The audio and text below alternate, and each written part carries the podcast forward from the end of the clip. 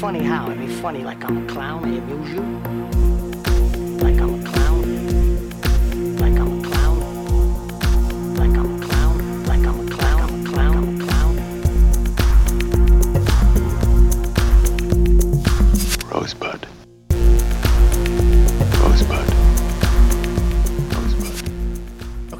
First and foremost, like for some reason, my co-host just decided to tell me before we start recording that Paul Schrader's in the hospital, basically fighting for his life. So, thanks for setting the tone on this episode. Appreciate. Sorry it. about that. I mean, you know, by the time uh by the time this is released, you know, he'll either be um well, you know, uh he'll, Don't things say will, things will have either gone one way or they'll have gone the other. So That's true. know. I just dated this episode, so you guys Yeah. will know when we recorded it.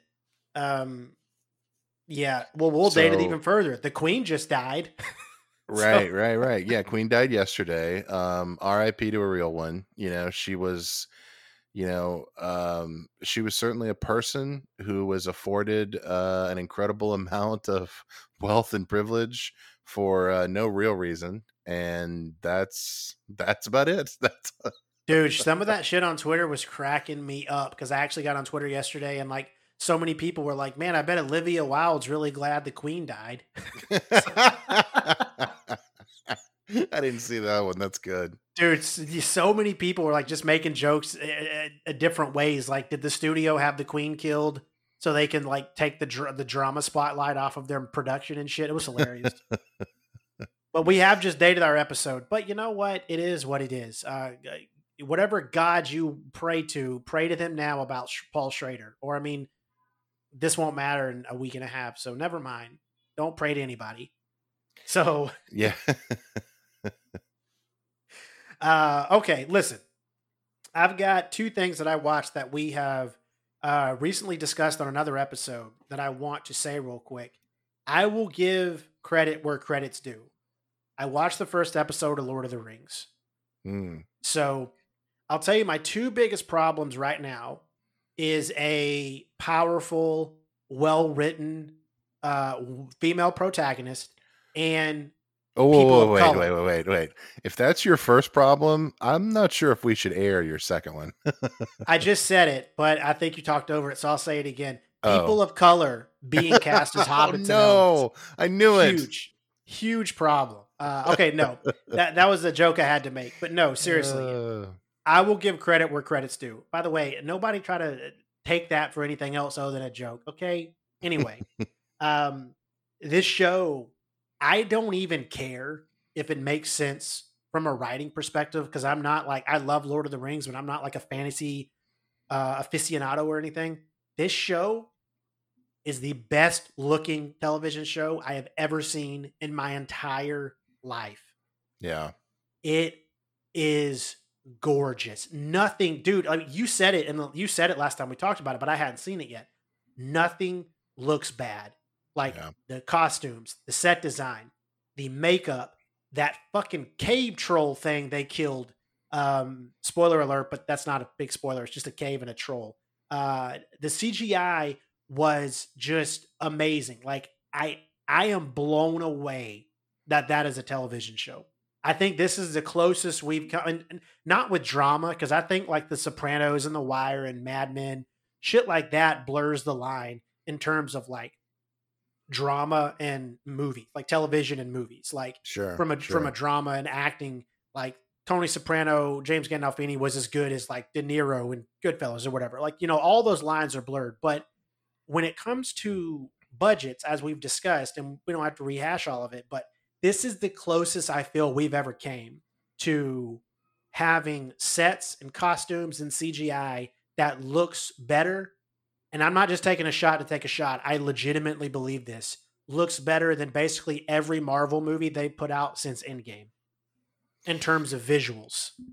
Yeah, I mean the the I mean yeah, we talked about it last week. I mean the I I think this might have the highest production value of anything that's ever existed. like any any movie or TV show that's ever existed. And like you know, usually with the Marvel shit, you know, you can tell they spent a lot of money on CGI, but none of it is like none of it is like composed correctly and you have these like you know and game of thrones is sometimes guilty of that like not not not this new house of dragons show but like um you know just poor composition or just really like there's no eh, like if you'll notice nobody on twitter is like dunking on this show for like how like look at this he this this this broke the 180 degree camera rule or whatever or look how poorly lit this is like none of that shit applies to this show because like even aside from the kind of CGI grandeur there's also like the cinematography which I mean I don't know maybe it's not technically cinematography but it's the the visuals are just really well done man. You have these like intense close-ups of these faces that lend themselves to close-ups right? Like it's i don't know it's a really really well technically well made show. Like this is the type of if from in movie terms like this is the type of show that it's like oh yeah this should win all the technical oscars you know? Like it it really is very very impressive on like a technical and filmmaking level and like honestly that's enough for me like you said like i don't care about the story I, I like I don't even really understand the story. I guess the guy that hits the earth is Gandalf, I guess. I don't know. I've only watched um well, I, have watched the first two episodes, but the second episode doesn't clue you in onto who he is. But like I don't even really care at this point. It's just kind of just a stunning visual TV show. It, it, you know, like it's just that's enough for the price of admission for me. You know. Well, two of my favorite things. A uh, Morfydd Clark, I think is her name. That's a weird first name, but I like it. Hmm. Uh, she plays the young Galadriel, and I think hmm. she is great so far. Um, right. But most importantly, a dude that I've thought deserved more credit. He was fantastic in Ray Donovan season four, I think, where he played a boxer. Uh, I believe he pronounced his name Ismael Cruz Cordova. His first name I'm unsure on, but anyway, that dude plays like the uh, I forget, I think it's Aaron Eärendil, the the guy we get introduced to who goes off with the woman to see the burned village in the first episode. Um, right. He's great. I can't wait to see what he does. But mainly, I'm just glad he's in something high profile because the last time I saw him in anything big was Ray Donovan, and he crushed it uh, for for that season. So it's cool that uh, he he's in this as well. So uh, I don't know, man. I, I like it. I can't wait to watch uh, new episodes and uh, and yeah, dude, I think I'm really impressed. I mean, Amazon can rot in hell, but this is a true aesthetic achievement for television. Yeah, I mean, it's going to take, you know, the, the comparison was obviously Game of Thrones. You know, that was the big thing. Jeff Bezos wants his, he wants his version of Game of Thrones. And what I find really interesting about it is it is not Game of Thrones, right? Like, because I expected them to just like be like, oh, this is Game of Thrones set in the Tolkien universe. And someone, I don't know who they were, but talked Bezos out of that, I think, because it that that is what makes it so cool. It's not like it has a visual uh splendor that Game of Thrones never really has and a sense of adventure. You know, Game of Thrones, especially early on, was all about palace intrigue, right? Which is cool. I like that shit. But like this is much more of an action series, you know, where there's like you know, adventure and shit and action scenes and um whereas Game of Thrones would have like an action episode a season, you know.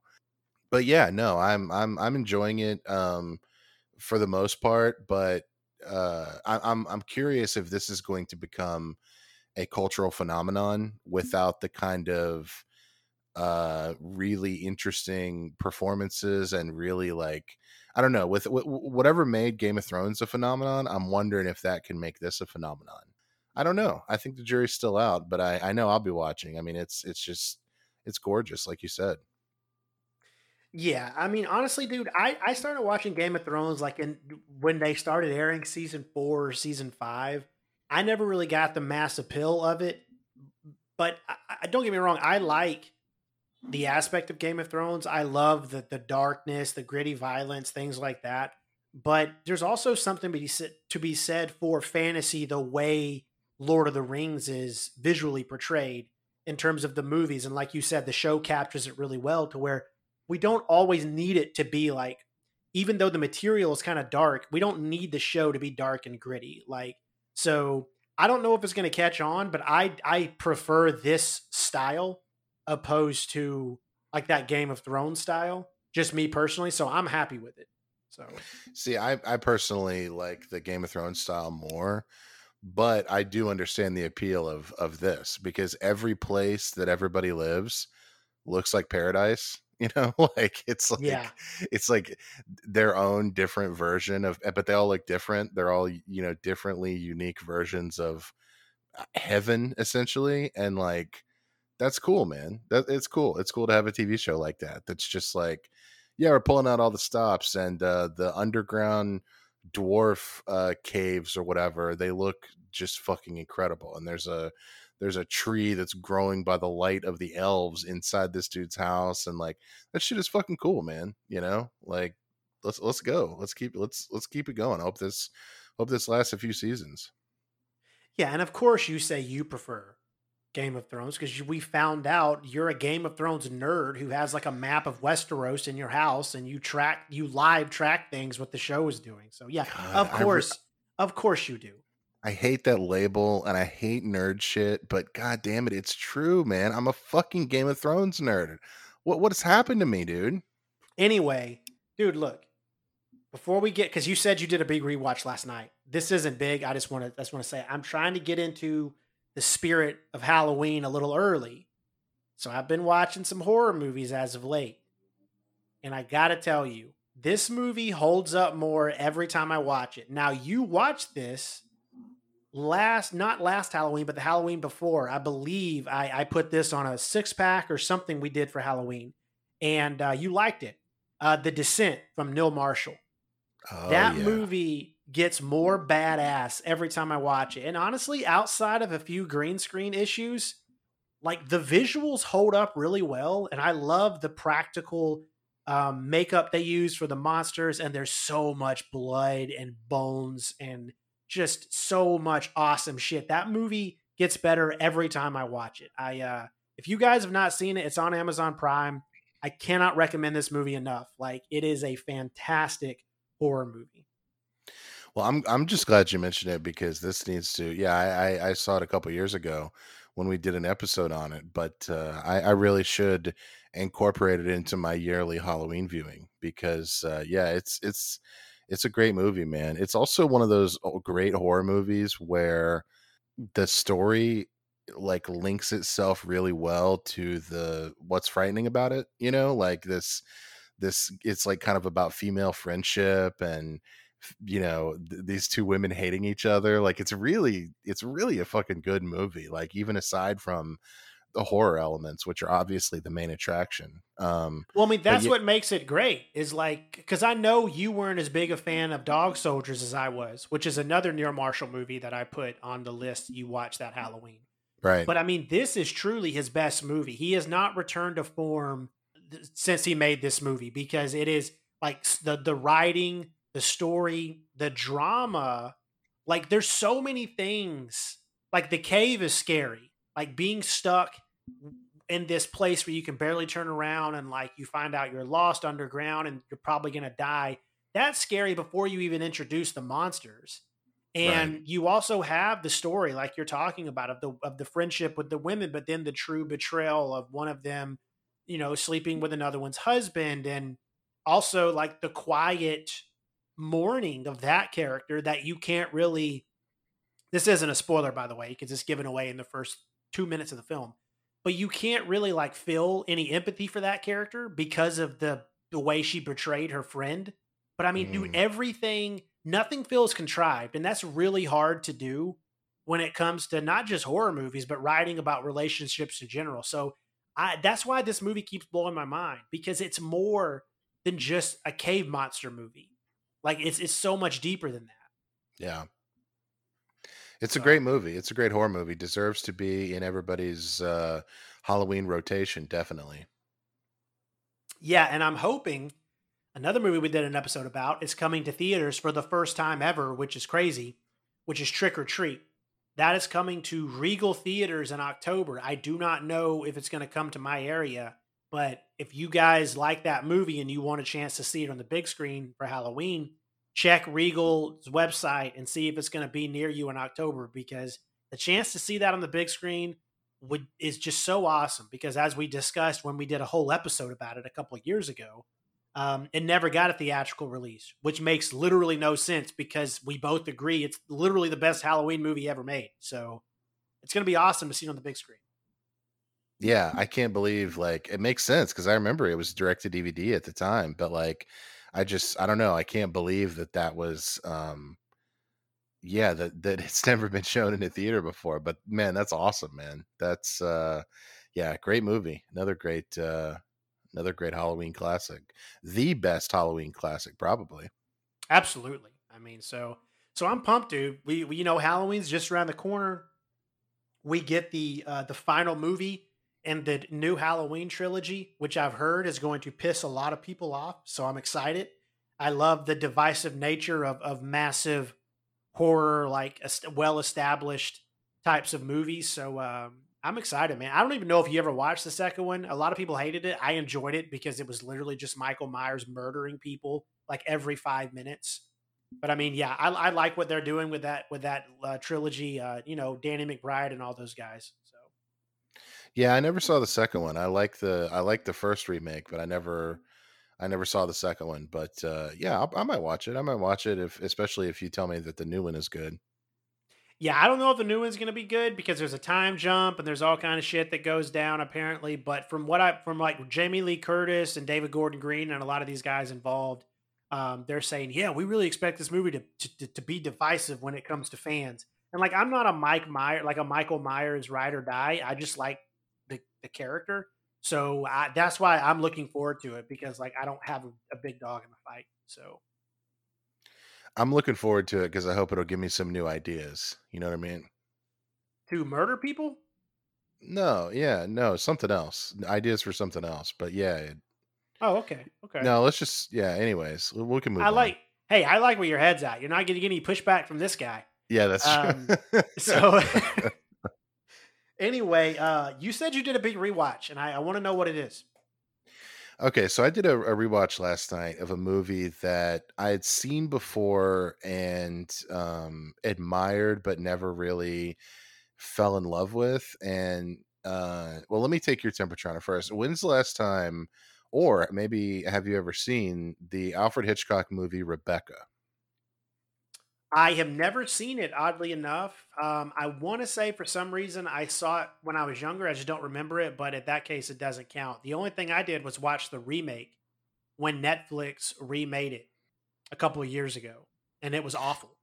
Yeah, I watched that too for some reason, and it was terrible. I do like uh, what's her name though? I can't remember her name. Lily uh, James. Yeah, yeah, yeah. Yeah, me too. Um, and I and I like Ben Wheatley. Um, we can't say we like Armie Hammer anymore because he's a cannibal. But uh, either way, the movie sucked. Yeah, it was awful. Um, but uh, but yeah, the Alfred Hitchcock movie Rebecca. Um, I don't know. Maybe we'll do like we did last week with Licorice Pizza and give just like a little mini. Um, which I know would be one sided, but this is a movie is, that's not available for streaming. Uh, unfortunately, this and a lot of other because Hitchcock came to um, he came to Hollywood in 1940 or right before 1940. He worked in the UK throughout the 30s and he made some really great movies there, like uh, um, The 39 Steps and The Lady Vanishes, The Man Who Wasn't There. Lod- the Lodger is obviously a great silent classic, but you know, you watch those movies and they're just kind of they're they're all comedies too. They're all thriller comedies basically. And so there's just this like withering British wit, and it's just kind of like eh, none of it is to be taken very seriously at all. You know, it's it's uh, despite the fact that they're all you know good movies and, and entertaining and fun. But in 1940, you know, he decided to go to Hollywood, and he's he signed his first contract with David O. Selznick. And David O. Selznick was an independent producer uh, who had left behind MGM to go start his own, you know, his own company. and uh, Gone with the Wind is probably the most famous David O. Selznick production. He's a very hands-on producer. A lot of the movies from that time period are more like if you're talking about like uh, in a if you're talking about them in auteurist terms, David O. Selznick is like the director essentially, even though he's listed as the producer. Like Gone with the Wind went through like three or four directors, and I think Victor Fleming is ultimately credited for it. But really, it's a David O. Selznick movie, and he burned uh, he burned bright uh, and and and quickly, uh, bright and fast, um, because his his company didn't last that long. But he came. He, he he put out some great movies and anyways hitchcock signed his first contract with david o selznick you know which makes sense because it's like he's coming off gone with the wind he's like i'm to work with this guy this guy this guy's making the best movies in Hollywood, you know. And a lot of his movies from that time period are not available anywhere. I don't know I don't know how the streaming rights work with that because it's a Selznick movie. I don't know who owns those rights, but um, they're just not streaming anywhere. Another one is Notorious, which is an incredible Cary Grant Ingrid Bergman movie. Now I've seen that. Yeah. Yeah, I mean that's that's one of Cary Grant's I mean best performances I mean ever. And I think one of Hitchcock's best movies and it's just not available to stream anywhere. You know, it's kind of fucked up. But either way, Criterion released both of them. They released a really great edition of Rebecca and Notorious. So I went back and rewatched uh, Rebecca last night. And the general plot of the movie is uh, Joan Fontaine is a woman who is kind of a, a paid uh, companion to this rich woman. She's kind of an orphan. She's not an orphan, but her parents have died, and she's she's not upper class at all. But she's um, she's a, an assistant to this rich woman who's vacationing in the south of France, and she meets Laurence Olivier's character. Laurence Olivier plays like a an English lord, basically, who lives in this amazing manor house called Manderley, and uh, basically, uh, uh, uh, what's his name? Um, I just said his name. What the fuck am I? Oh, Laurence Olivier. Laurence Olivier. He basically marries her and takes her back to live with him in Manderley. But there's the wrinkle, which is his wife, uh, his ex-wife, died in a boating accident, and she is. Uh, everybody's comparing her to the ex-wife, and it it turned. It, it starts out as kind of like a woman's picture melodrama, and then it kind of turns into like this gothic horror movie once they get back to the English manor house and it's like like a lot of Hitchcock movies it's kind of like a genre mashup right like it starts out as like you know a, a 1940s women's picture which if anybody isn't familiar with that term that's a movie that was basically uh focused on the feelings and melodrama that like a female pro- protagonist would go through and it was marketed heavily to women other uh, classics of this genre are like uh, Bette Davis movies. Bette Davis is in a lot of these movies.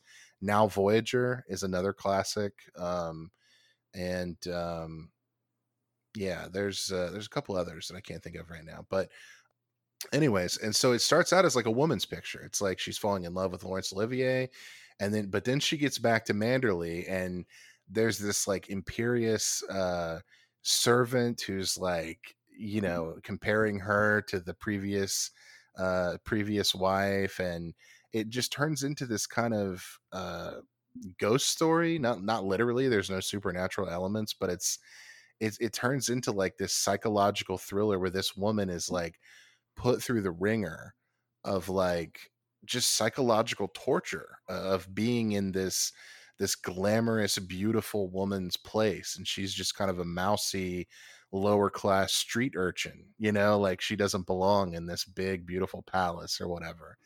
And it's uh it's a haunted house movie kind of and it's a gothic uh melodrama. It's just i don't know and i think it, it gets a lot of attention for being uh, an early hitchcock work I watching it last night, I would put it up there with Rear Window, with Vertigo, with Psycho, with all of these later later Hitchcock movies. I would put it in that same conversation because it is just so it's just so incredible. Joan Fontaine plays um, the main character, and she she gives this amazing performance of this woman who is just essentially just having the screws tightened on her throughout the whole movie.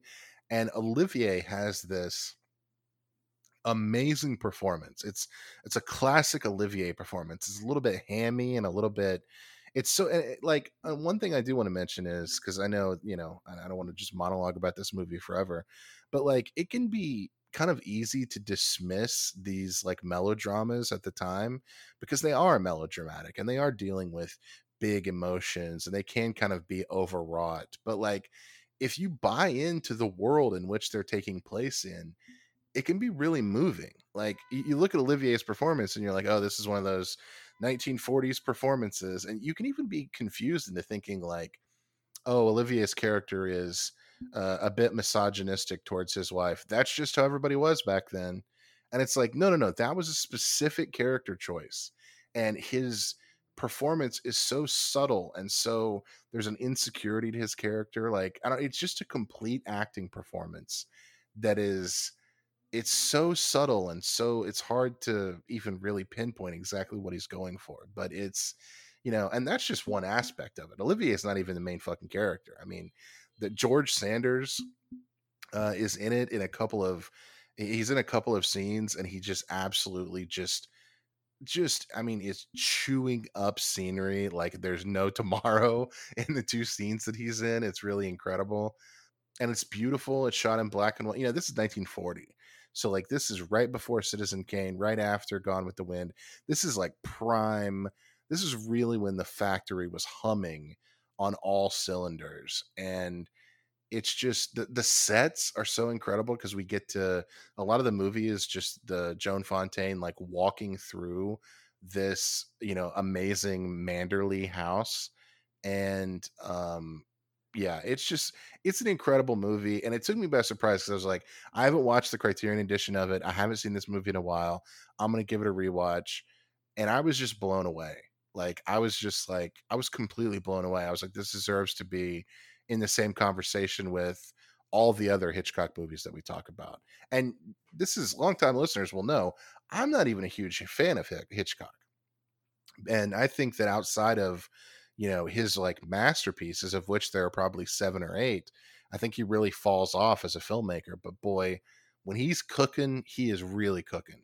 And rebecca is rebecca's one of those movies. It gets a reputation of like oh it's his first hollywood movie whatever whatever. He's still learning how to how to be a director. But like the oh and that's another thing i want to mention. The criterion edition has memos. And first of all, it has a great essay by our boy David Thomson, who loves this movie.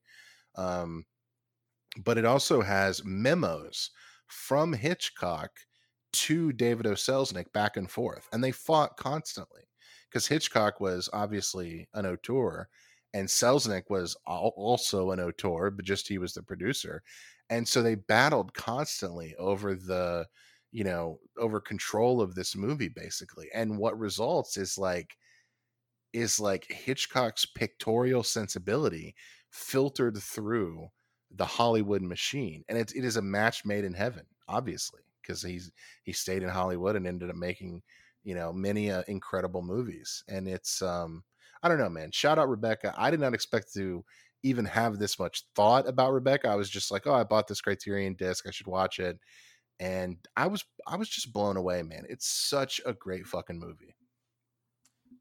Uh, well, you know, at this point, I should do what you would do to me, which is uh, be an a hole about how oh that was a great review, even though I hadn't seen the movie. That's why we shouldn't do this. But I won't. I'm glad you liked it. one one might say that by saying that you actually did do that. So, um, you know, one might say that. Uh, all I know is I'm pretty sure, as we discussed a couple weeks ago, you do agree with me that Kubrick is better than Hitchcock. So Jesus Christ, what you know? I, you know what? I knew this was a mistake. I don't know why. this is you, you know what? Never mind. Let's just talk about fucking greed. You son of a bitch. Uh, well, yeah, I'm glad that uh, I'm glad you liked Rebecca. Uh, I mean, I would have rather been watching like Clockwork Orange or you know 2001 or or Strangelove, but I'm glad you liked Rebecca. Um, so this week, uh, Jacob That's it. picked, That's it. We're just moving on. You motherfucker! I swear to What- God. what do I have to say? Like, what do I have to say about Rebecca? I've never seen it. so I'm glad you liked it, pal. I'm sure the listeners are too. Um, this is this is unconscionable. You said you were going to be nice about it. Instead, you weren't nice.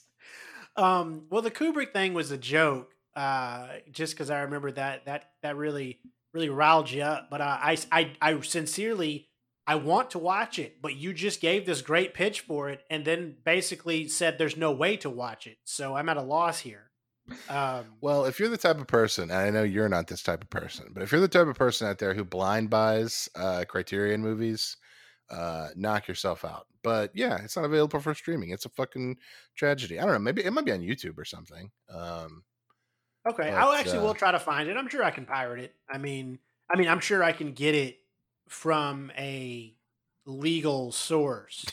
yeah. So uh, I don't know. Anyways, yeah, I, I was like, part of me was, I didn't even expect to talk about it. I just like, I, I really was blown away. I was blown away by how much, and I'm a, you know, I'm a noted Hitchcock skeptic, but it was when when he's cooking, you can't deny it, you know. But anyways, we can move on.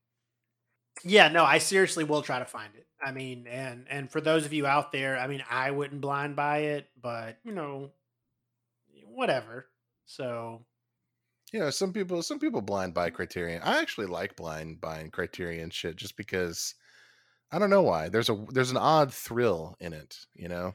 I mean, I blind I blind bought uh, a Kurosawa movie, but I mean, it's different when you're blind buying something from a guide. So I don't know.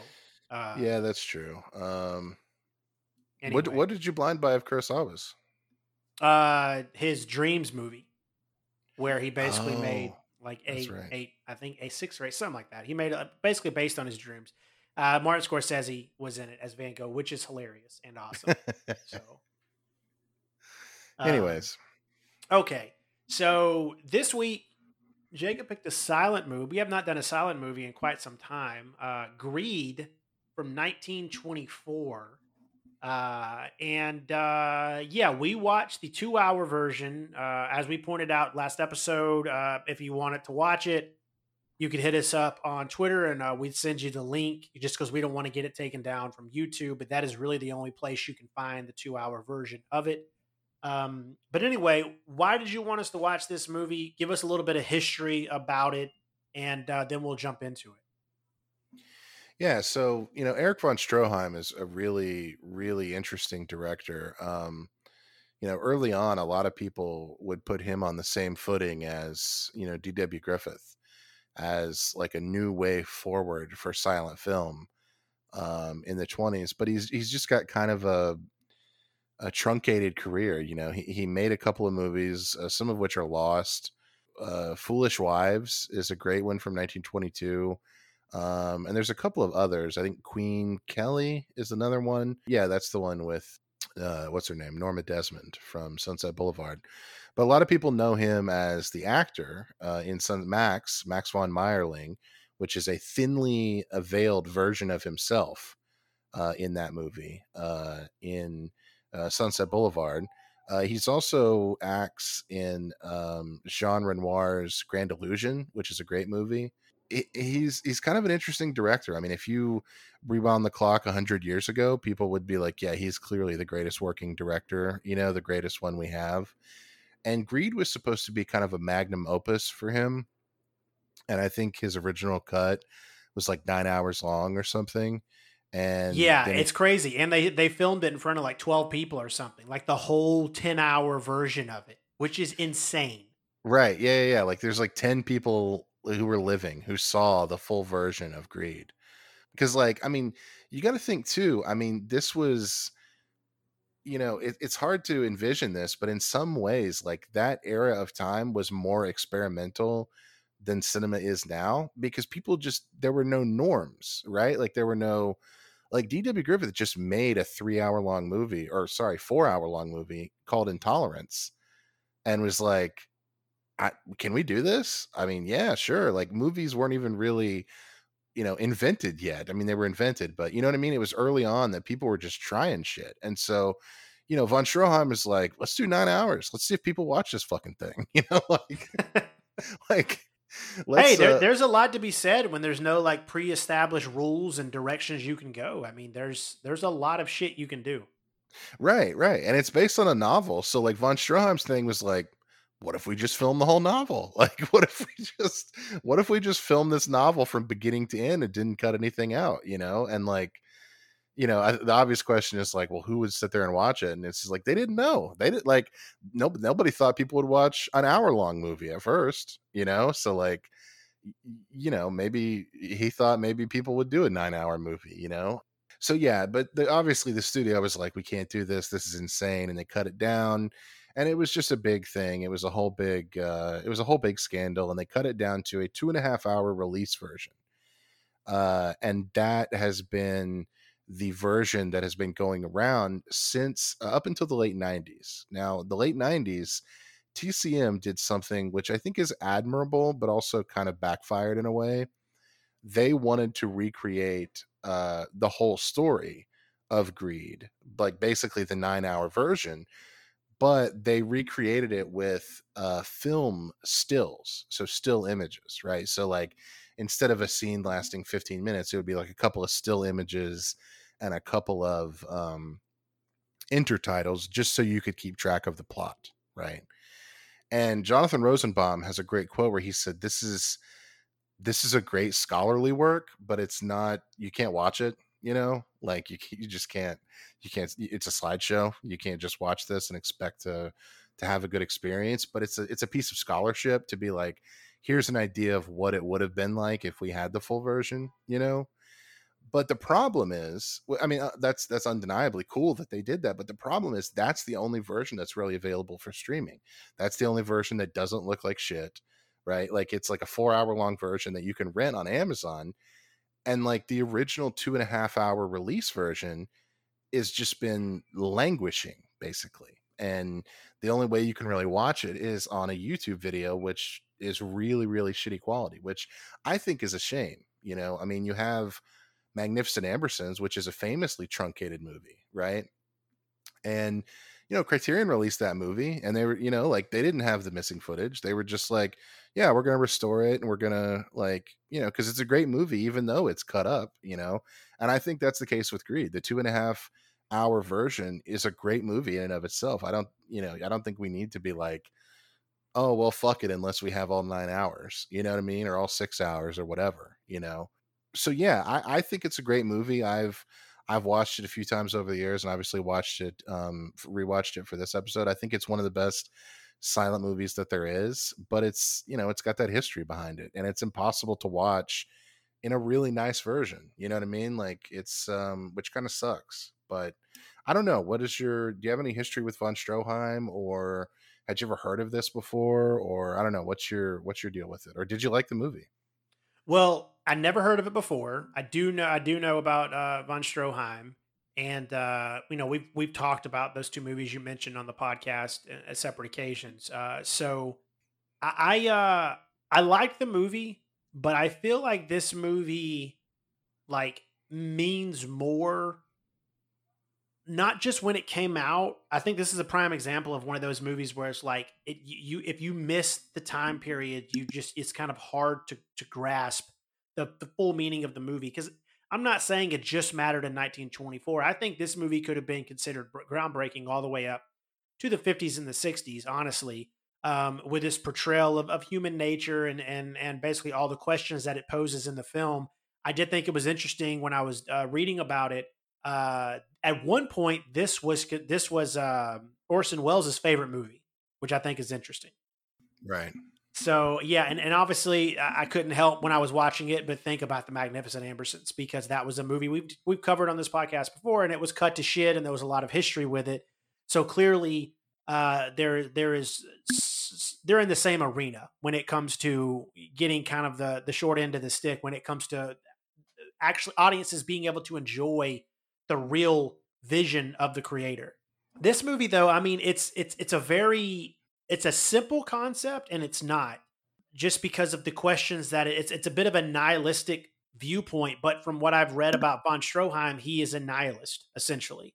Um, oh 100% this man yeah. was yeah this man was yeah really really pessimistic and the way that hollywood treated him as an artist only made him more that way you know So I mean that that was really just to kind of see that. I love some of the imagery. I mean, some of the stuff he did in in the to to to think he was doing this in 1924 uh, with the way he framed the shots and some of it was really interesting. And and one thing I want to say so I don't forget that I that I wrote down when I was doing research on the movie is the scene when she gets the money, like the scene when she finds out uh, you know, they, they win a $5,000 lottery. She wins a $5,000 lottery after they get married. And basically he's trying that there was a, there was an old man, I think the cinematographer or something who was telling a story. It was hilarious. He was like, von Stroheim was trying to tell her what he wanted her to do, which is, it's, it's the same as having an orgasm essentially. And he said, he said that von Stroheim was, was trying to explain it to her on set and he was he was acting it out which i think is hilarious and i would love I, I, would just kill to see footage of that as he's like showing this woman how he wants her to react to this money because clearly the movie's not very subtle it's called greed uh, about how she's reacting to it so i don't know man there was some really interesting things in this movie but as i said i don't want to discount it but i I don't understand why this is considered one of the greatest silent movies of all time, but I am also very underseen on silent cinema. So I understand what he's what he's trying to what, what he accomplished and what he was doing. Um, but I mean, of all the silent movies we've covered and the ones that I've watched on my own, this is far from my favorite. There's a couple of barriers to entry here, right? I mean, one of them is the fact that it's a silent movie. Let's be let's be real here. I mean, you know, silent movies are you know even the most ardent cinephiles you know don't watch a lot of silent movies um and one of the reasons for that i think is because there simply aren't that many right? Like there's that crazy statistic which is like 90% of silent films are just lost forever you know? So they don't have and also they never really had a hook right? Like if you you know film noir has a hook for like a modern audience you know or or, or really uh, or you know really anything from the classical Hollywood era or you know anything that is quote unquote outdated you know? A lot of those things usually have hooks that will get them kind of niche audiences like you know fans of westerns or noirs or musicals whatever. But silent movies don't really have that. They're they're i don't think they have a hook and a niche that that really you know kind of gets them in the in the mind of like you know the the the, common cinephile, shall we say. So I mean that's obviously one barrier for entry. Another barrier for entry is that you know we even though I maintain that this is a great movie, regardless of how it, it's cut up, um, there is the issue that it is cut up, right? It, it is it is really like the story just kind of is incomplete and doesn't it makes sense and it's coherent, but it is not nearly um, as fully realized as it should be you know so that is another barrier for entry. An, a third barrier for entry is you know this movie was made in 1922 you know think about dw griffith's intolerance or um you know foolish wives. This was a time period when you know movies were were based on um a theme, right? Like it would just be like this movie is a meditation on greed. This movie is a meditation on intolerance, right? And most of the silent movies that I think that most people uh watch from this time period are silent comedies, right? And that is very easy. It's like, oh, that's funny or that's not, right? Whereas the dramas usually get short-sighted. And yeah, I mean, I don't know. I I think I think on some level there is a high barrier of entry for something like this, and there does require a level of um, familiarity and sophistication, not just with movies, but also with silent movies and silent movies that are pre 1925, I would say. And, and, and non-comedy silent movies you know they're you know that the more familiar you are with non-comedic silent movies the the more you'll enjoy greed i would say but aside from all those caveats and all those barriers of entry, I do still think the movie has a lot of power today. I think the the performances are really incredible, you know. Um I think this is comparable to like to me it, this would be like comparable to something like sunrise even though i think sunrise eclipses this movie like it does uh, nearly every movie ever made but i think there's just a power in the performances and there's also a nihilistic like you said attitude and a pessimistic attitude that not only do you not get from a lot of movies at the time but you don't i mean you don't get a lot of movies like that period you know and you also get the flash of the budget, right? This was a big budget Hollywood movie. You know, this was a big production that they, you know, that they shaved down to two and a half hours. And so there's a lot of money spent on this, and you can see it. Like it's set in all these different locations. There's these this naturalistic uh, on location uh, shooting. Yeah, I don't know, man. It's there's a lot to admire about this movie, but I do understand that there is or that there may be a high barrier for entry, you know. Well, I mean, I'll say even even with the barrier for entry, like I, I, get that, but I think we've watched enough. I mean, you've watched more silent movies than I have, but I think we've watched enough, like even non-comedy, to to to kind of get past that. I guess with me, I don't mean to dismiss the movie.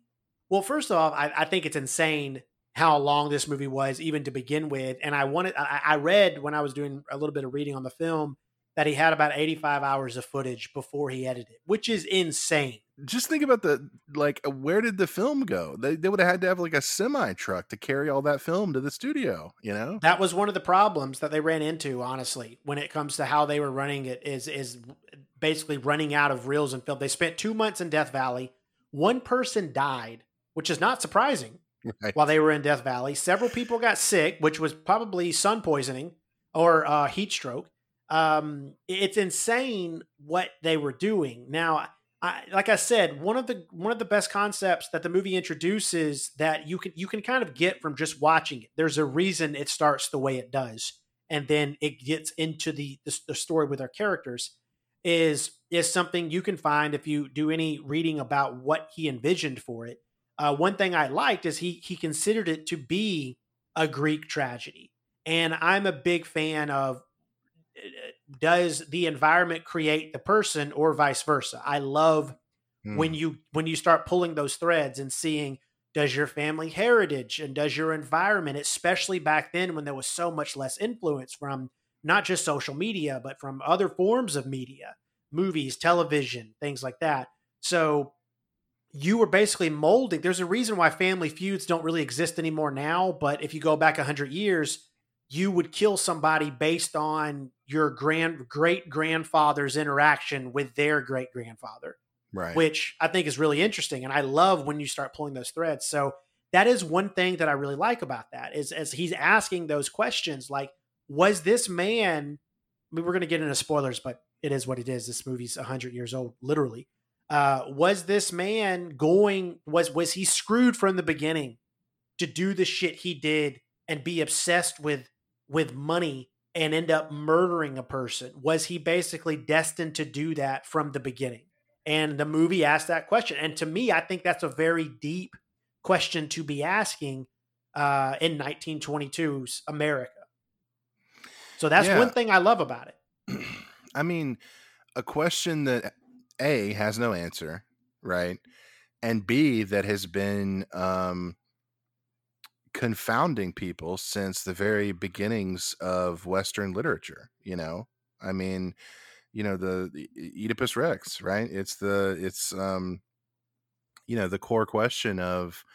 Uh, and and modern science has has helped us uh, uh, hardly at all with answering that question, despite trying. You know, and yeah, you know, are you uh, uh, genetics? Are you are you born with with some of this shit that happens to you? How much of it is your own free will? How much of it is external um factors you know? And and, and a lot of that plays into does free will even exist? Which is my favorite like philosophical question to get into which is something this movie clearly goes on as well is like does free will exist? And i'm not talking about 100 years ago. I'm talking about now. I'm talking about any time in human history. Is free will really a thing Sure, sure. Yeah, I mean, you know, um, and if it's not a thing, what you know, if it's not a thing and you're a determinist, what what did what does the determining, right?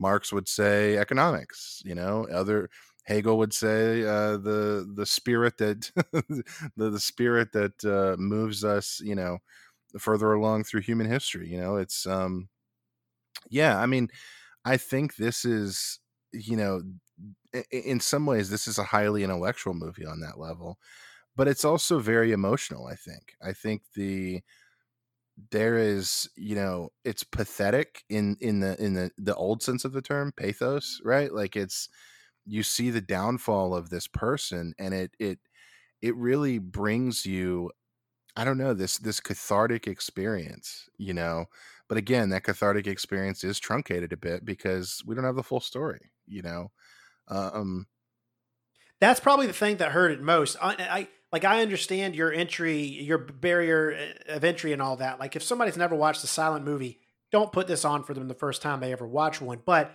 in the event you are, you have watched a handful of silent movies, you're familiar with some of the bigger ones and even a couple of the lesser known ones. Watching this movie in not its full form with such poor quality, that has its own challenges. Right. And I, I think that, you know, we, we, me and you bicker about quality sometimes, but I think quality is, is really important, especially nowadays, because people are used to very high quality, right? Like if you were to watch Seven Samurai on VHS in 1982, you you wouldn't you know you wouldn't be tuned in to uh, seeing all of the flaws or or what you're missing or whatever. But now, I mean, every I mean, your phone can record in 4K, right? Like it's we're all used to very high quality stuff. So like, let's say you're watching Greed and like von Stroheim in one scene uh, puts uh, something in the background to be indicative of a person's character or something. Like, well, if you're watching that on 260p on YouTube on your on your TV or maybe even on your laptop, like, and that's blurred out, like, well, you missed a plot element. You know what I'm saying? Like that's yeah. It's not just a matter of like, oh, I wish it was nicer to on my eyes. Like, no, like you can actually miss stuff. You know, miss um, gestures of the actors, you know, stuff like that. It's it's you know because we're talking about distortion. We're talking about the picture literally being distorted. Well, it's funny it, because that it made me think of like when Disney Plus put The Simpsons on there, and it was at first in the wrong ratio. Yeah. So yeah, it cut out example. the screen. So like you're literally missing gags that either don't let a joke land if someone's talking, or it's a visual gag that you're missing. Like, right. and that completely alters the flow in every way that you are kind of watching something. I mean, yeah. Right. Yeah, no, it's you're yeah, it's a hundred percent. I mean, it's um you know, so yeah, that is an issue as well. And yeah, maybe I harp too much on the silent film thing, but I guess my my my my my larger point is that the barrier of entry uh regarding the incompleteness of the story and regarding the quality is is it's significant i think um, especially for those of us who if you're a cinephile you're used to you know the criterion collection is our is our lord and savior right you're used to being able to see this like ancient shit on these in this beautiful hd streaming service that we probably all have you know like it's uh you know it's it's it sucks to not have greed um be in that catalog but i do think it is I don't know. And like not that you know, not that Criterion is listening to what we have to say, but part of me wants to just like get it out there of like, hey, you know, this is still a great fucking movie. Like, can we I, I know we don't have the missing reels. You know, there's always been that fantasy of like, what if we found the missing reels to greed in like a a, a garage in Argentina, and it's like you know, even if we don't have those, like, why don't we scrub it up a little bit? You know, why don't we, why don't we take the old toothbrush to the the release version and see what happens, you know. But I don't know, man. What what else? Did anything else come up while you were watching this? Any any scenes that you particularly liked? I mean, I think the you know this is just such a it's such a dist as it is as it is now uh, the movie that it is right now in the two and a half hour version uh, it's such a distilled examination of to me the american dream and capitalism which you know uh, take your shot. We mentioned capitalism on the podcast. Um, but like, y- you know, like just this, uh, this ever increasing need, you know, to, to be more right and to be to be and to want more to constantly you know america opens up the possibility for upward mobility And so therefore people become obsessed with it, which is to say they become greedy to become more than they are. And you know, that's a pretty distinctly American theme and it's a great subject for a classic American movie, you know, and von Stroheim being an outsider um, you can see why he's obsessed with this and you can see why he was so taken in by this story you know of an irish immigrant who you know is trying to make good. This motherfucker's just trying to move up in the world and hey no good deed goes unpunished my guy you know? And yeah and, and i do think that this movie would hit different depending on your worldview perspective. Mm, like right like eh, when when this when this downfall starts uh, i do have a couple of scenes i like but first i'll say this. When it starts and you kind of start seeing it unravel for somebody like me watching it i'm i'm a i'm more of a cynic like you know it's like yeah of course this guy will end up murdering his wife. Right. like that that's fact. Like that that's where the movie is going. But if you're watching it and I know people like this. If you're watching it as someone who who looks for the best in people and like has faith in humanity and like if given the option, you believe a person will make the correct choice or the moral choice, the morally correct choice, then this movie like I can see why in 1924 this would shake you to the core. And and mm. and not just in 24, but but like I said, I think I firmly think moving into the well into the 40s and 50s, this movie would still be able to surprise people and be like, "Oh my god, this is so dark." Like this is like like even though the the death happens off screen, like in our version, we don't know what version they watched. Um, it's still so heavy because this man was just he he was deranged by the end of it. He was like a rabid dog, and to witness that with a with a different worldview, uh, you know, eighty or seventy years ago, this movie would really hit you like in the soul, I think. Yeah, I mean, especially because like you know, especially because of the the the the way in which it was made. This is what this was a big Hollywood movie made for mass entertainment, right? And so 10 years later, if you were going to make actually, I'll even say 5 years later, if you were going to make a big Hollywood movie with um mass entertainment, you couldn't make a movie like this right? Because we had we had gotten used to the market had taken over, right? People want happy ending. You know, Sunrise is a happy ending, and I think Sunrise is you know top ten all time, right? And you know, like something like that, it's like even even three, two or three years later, it would have been like, what are you talking about? We can't end a movie like this. Like we can't make a movie like this. This is Hollywood. This is the dream factory, baby. Like we can't and so yeah i think that's one of the reasons why it, it was so such a surprising and shocking thing and why so many people um during the hollywood years would be like you know like we got a copy of greed over at the house you know like some studio executive would be like i got a copy of greed. Let's all go back and watch it you know and see how fucked up it is you know like almost like it was a porn movie or something you know? Um but yeah no it's uh yeah it's it's it, for the time it was made and for yeah and for for being mainstream entertainment it's it's it's shockingly grim you know?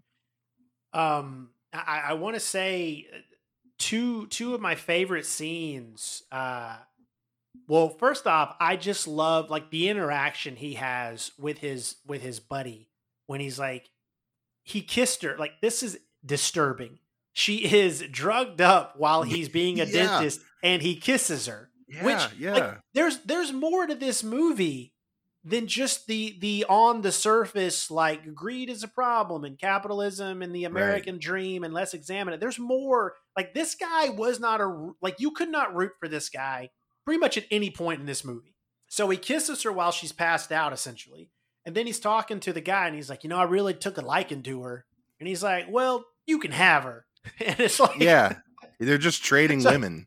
Yeah, they're just trading. So so uh, I I really like that that aspect was crazy. I, I love when his buddy, you know, so we find out she wins five thousand from the lottery, and his buddy's like, God damn it, like I that should be my money. Like I and then he gets really drunk and pissed at him at the bar and tries he throws a fucking knife at him.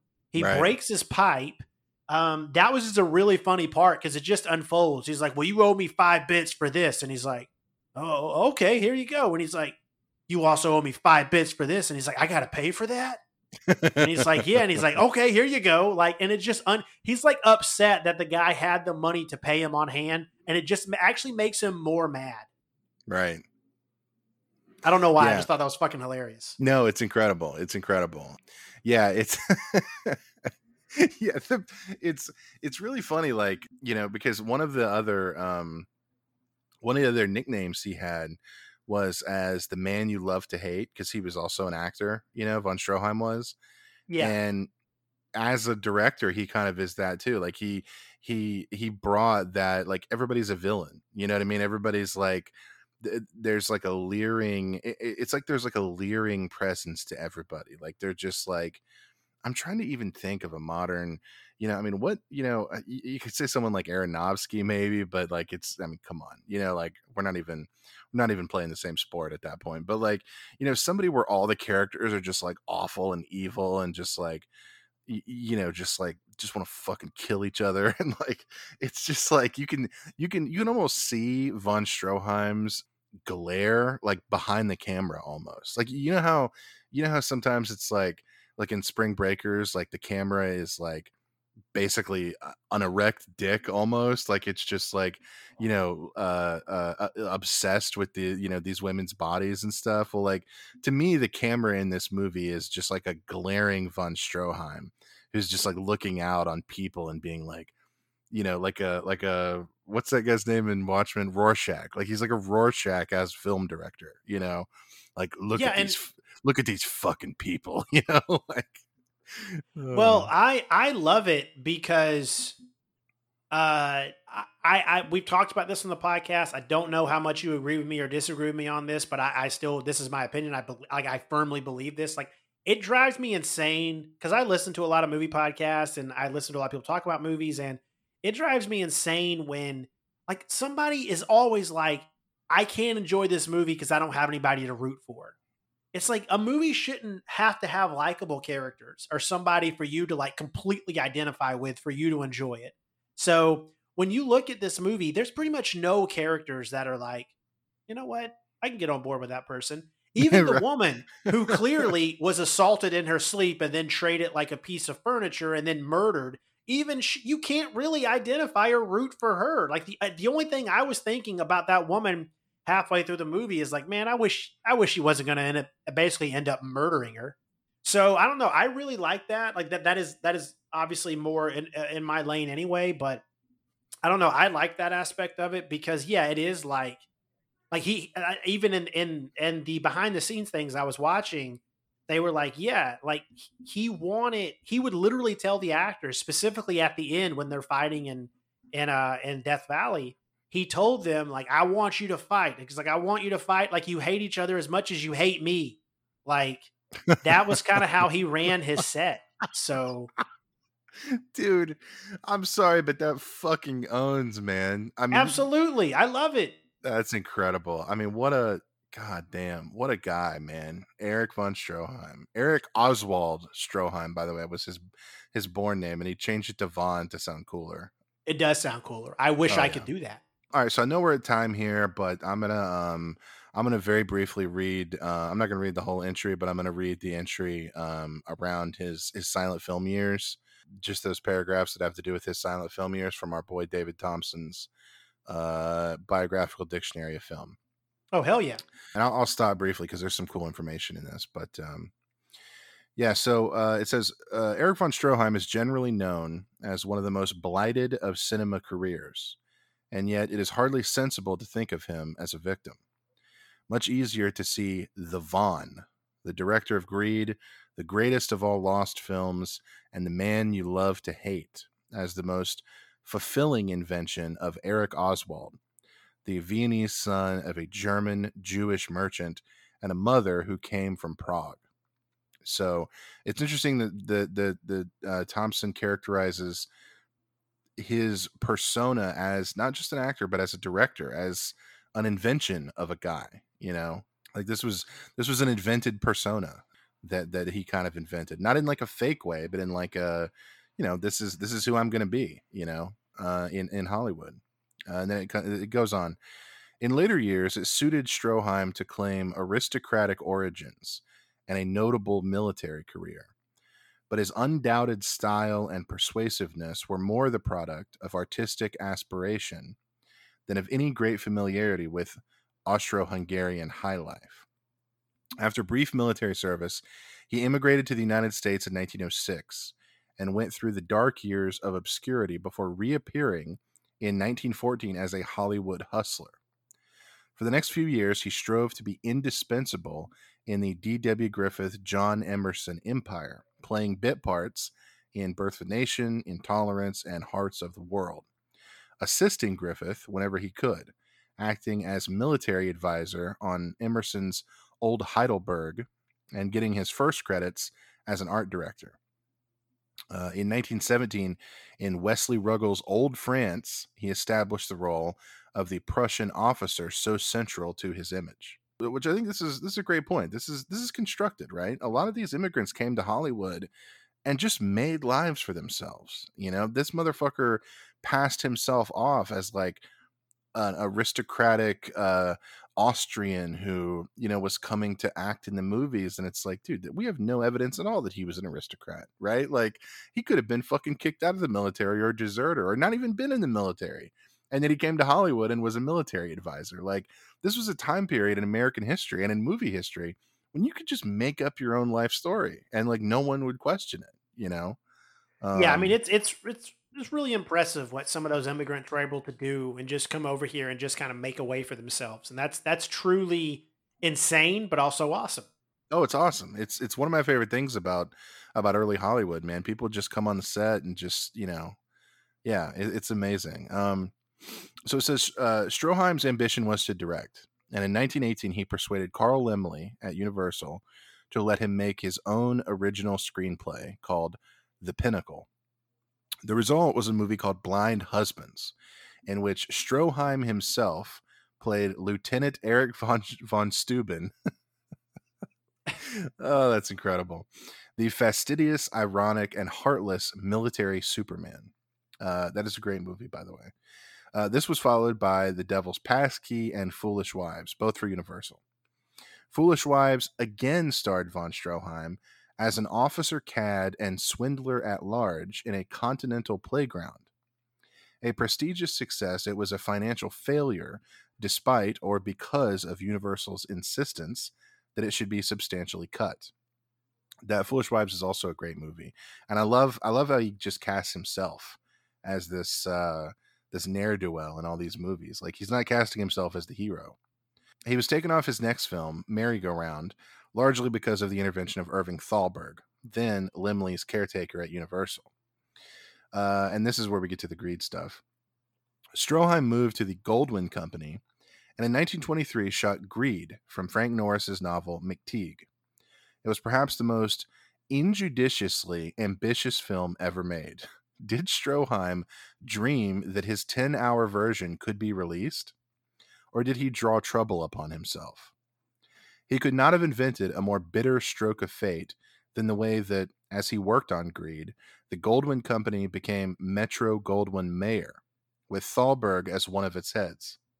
Successive cuts reduced Greed until a final release version in 1925 of 10 reels, perhaps a quarter of the original conception. So this motherfucker worked at Universal and had a really bad relationship with Irving Thalberg. And then Irving Thalberg comes to work at the studio that he runs away to. Like, which is amazing. This would make an amazing TV show, by the way. Um, like Irving Thalberg just like shows up at MGM and is like, "Guess who, bitch?" like, and just and just cuts down his movie from that. But, anyways, I'm gonna skip to the end here, which is like kind of a paragraph about his his whole career. It is hard now to see even what the studios chose to make available of Stroheim's work. But once seen, Greed, The Wedding March, and Queen Kelly, no matter how palely they reflect the originals, are never forgotten. They contain the essential contradictions in Stroheim's work between melodrama and naturalism, romanticism and cynicism. psychological detail. I think that's one of the most important ones the psychological detail and epic perspectives. Like all the great silent directors, he knew how necessary it was to abandon taste for obsession. His reckless enlargement of situations was a form of improvisation, even if it entailed crazy expense and delay. Left to himself, Stroheim might never have finished a film, so chronic was the fever for detail. For all that he explored realism of character and delighted in location work, nonetheless, he was a captain of sudden, exquisite insights, usually into perversion, lust, malice, or pride. His films amassed detail relentlessly, but never lost sight of character or structure. Thalberg's famous verdict that von Stroheim was a footage fetishist was truer than the producer knew. For von Stroheim was as precise as he was expansive. Despite all the hindrance, Stroheim made utterly personal films, apparently enduring insult, disappointment, and reverse with a stoicism that recognized how every betrayal enhanced the identity and reputation of the Von. I love that. This the all of the bad things that happened to him, every betrayal enhanced his identity and reputation. And that's exactly what happened to Orson Welles. And so I don't think it's a I don't think it's a, a, a coincidence that you know Greed was one of Welles's favorite movies. Uh, in fact, I think von That's true. Stroheim von Stroheim was almost uh, almost an early blueprint for Welles's career. But anyways, and here's the last sentence here: the sad nobility that gazes out of Grand Illusion and Sunset Boulevard was as much of a part of his oeuvre as the Death Valley endgame of Greed. So yeah, Von Stroheim, man, shout out to a real one. That motherfucker really just went to Hollywood, created a whole persona for himself, completely exiled himself from uh, uh, every possible like, like didn't go with the flow at all. And um, I don't know, man. Shout out to a real one, man. We don't have directors like this anymore. That's true. That is one thing to really appreciate, even if you haven't seen a ton of his movies that he's directed or, or any of that. Um, I love that attitude. I love that spirit in general, even though sometimes like it's the wrong thing to have. Uh, there's just really something uh, just unique, especially in today's like super, as I've said before, super homogenized Hollywood. Uh, it's really unique, and uh, I wish we had somebody like him these days. Yeah, it's the, the, the that spirit of noble failure. I think is what I mostly admire in von Stroheim. It's Orson Welles is is the best example, and he's one of my favorite directors, and that's that's no accident. I love just the idea of, yeah, maybe I was a failure, but it was because of you. It wasn't because of me. It was because you thwarted my artistic genius, right? It wasn't because I am somehow deficient, and that is that is a persona and an artistic attitude that will never not be fascinating to me, or I think to most people. Um, Always have a scapegoat, so you never have to take responsibility for anything. Exactly. Exact. That's the takeaway here, folks. Also, It's the other takeaway is, you know, if if you if some guy or girl that you like, she's a, you know, they're asleep, you know, they're at the dentist, and Well, I'm going to cut you off there. Um, just just like with Sancho the bailiff, where the big takeaway was mercy is wrong all the time. Right. Um, takeaway here is never have take responsibility for anything done wrong, and always have a scapegoat. Just remember that. So those are lessons from the silver screen video. Right. And greed is good. You know, the movie and the and the attitude, the concept. You know, Absolutely. The idea that like that uh the love of money is based on is like the root of all evil or any of that, you pitch that shit up the street because it's not. Money's awesome, and if you don't have it, you want it. So and if you have it, you're just focused on keeping it. So, um, absolutely. just relentlessly pursue money in your life, and nothing bad can come of it. So, uh, so yeah. Hey, no, I, I think there's tons of literature to support that. So uh, anyway, guys, check it out. If you have listened to this episode and want to watch it and don't have the link, hit us up on Twitter. We will give it to you uh, so you can enjoy it as well. So we Yeah, just like D- we said last time, we don't want to post it because we don't want to risk getting it taken down.